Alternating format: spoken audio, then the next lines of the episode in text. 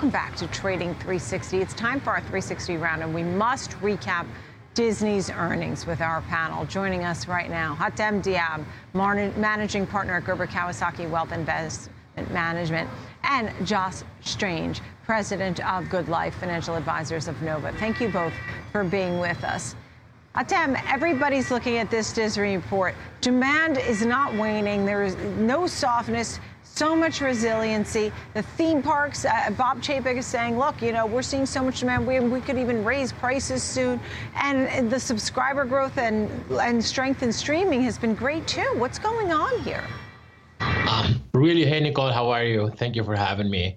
Incredible quarter from Disney, really is. Uh, I mean, we expected 10 million new subscribers. They bring in 14 million new subscribers when everyone else is losing.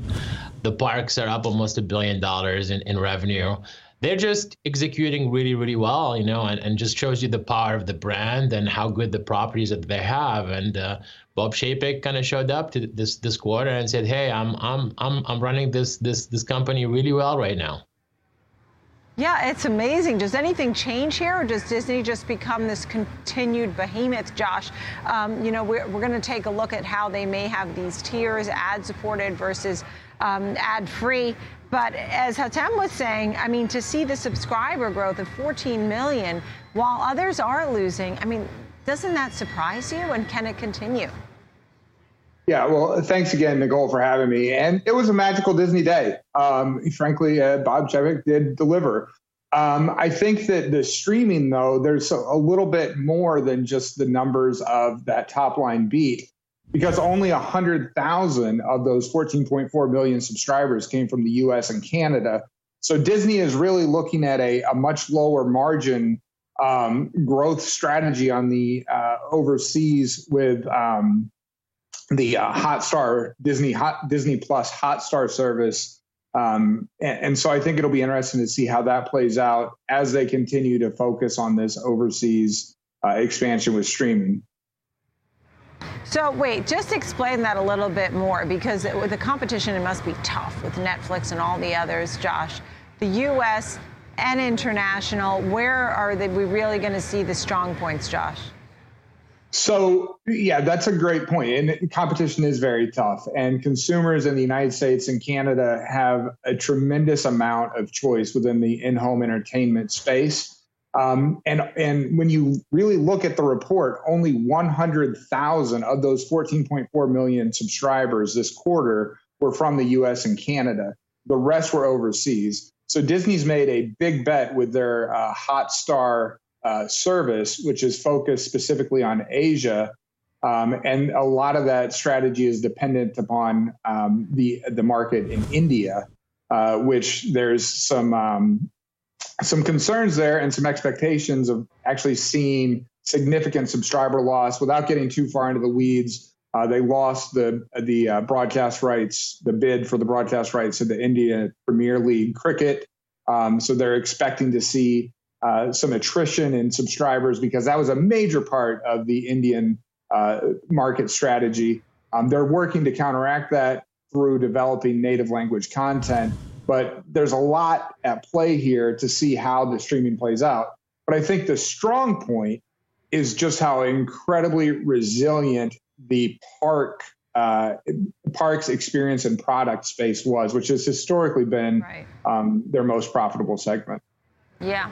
And Hatem, you agree. I mean, we've been all wowed by some of the numbers, but you also noted that if there's a slowdown in 2023, that it could affect the success of what we've seen with parks, and maybe they won't be able to raise prices. At the same time, um, you're also looking at how they're on the hook to buy the rest of Hulu. That's something that is on your mind. There's the competition space, the ad versus no ads, and raising prices. Can they do it? What are some of these themes here?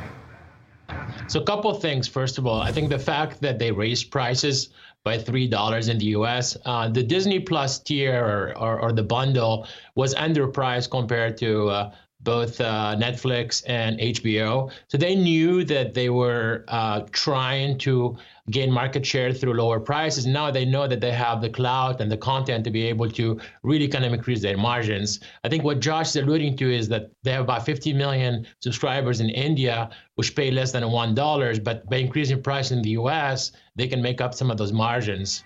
Uh, with parks, I was really, really surprised how how even though the parks are not are running at full capacity, the the people in the parks are spending 30% plus, or actually 40% plus, than 2019 uh, spending. So what that means is one, obviously the inflation is there, but also people are spending more time and, and, and more money in their parks. Just really good Yeah, execution. yeah.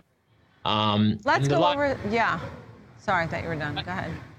Now, the last point is, is I think what what what I, what I, what I'm, is 2024. They have to buy 33 percent Hulu that they don't own yet from Comcast for 27 billion dollars. So that's I think for me one of the biggest overhangs on on the stock in the next couple years. But everything else has just been fantastic execution. All right, and let's just talk about the stock price here. It's at uh, 118 today. It certainly has come off those lows of 90 bucks.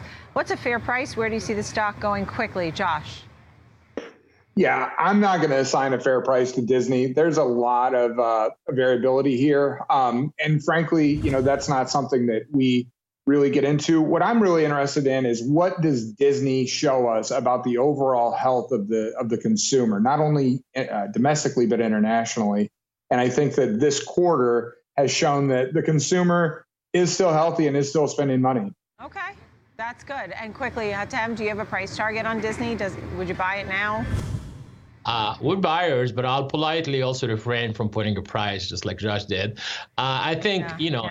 being able to execute this and being profitable in their streaming business will be very, very big, which I think was going to happen next year. So I think that's very positive.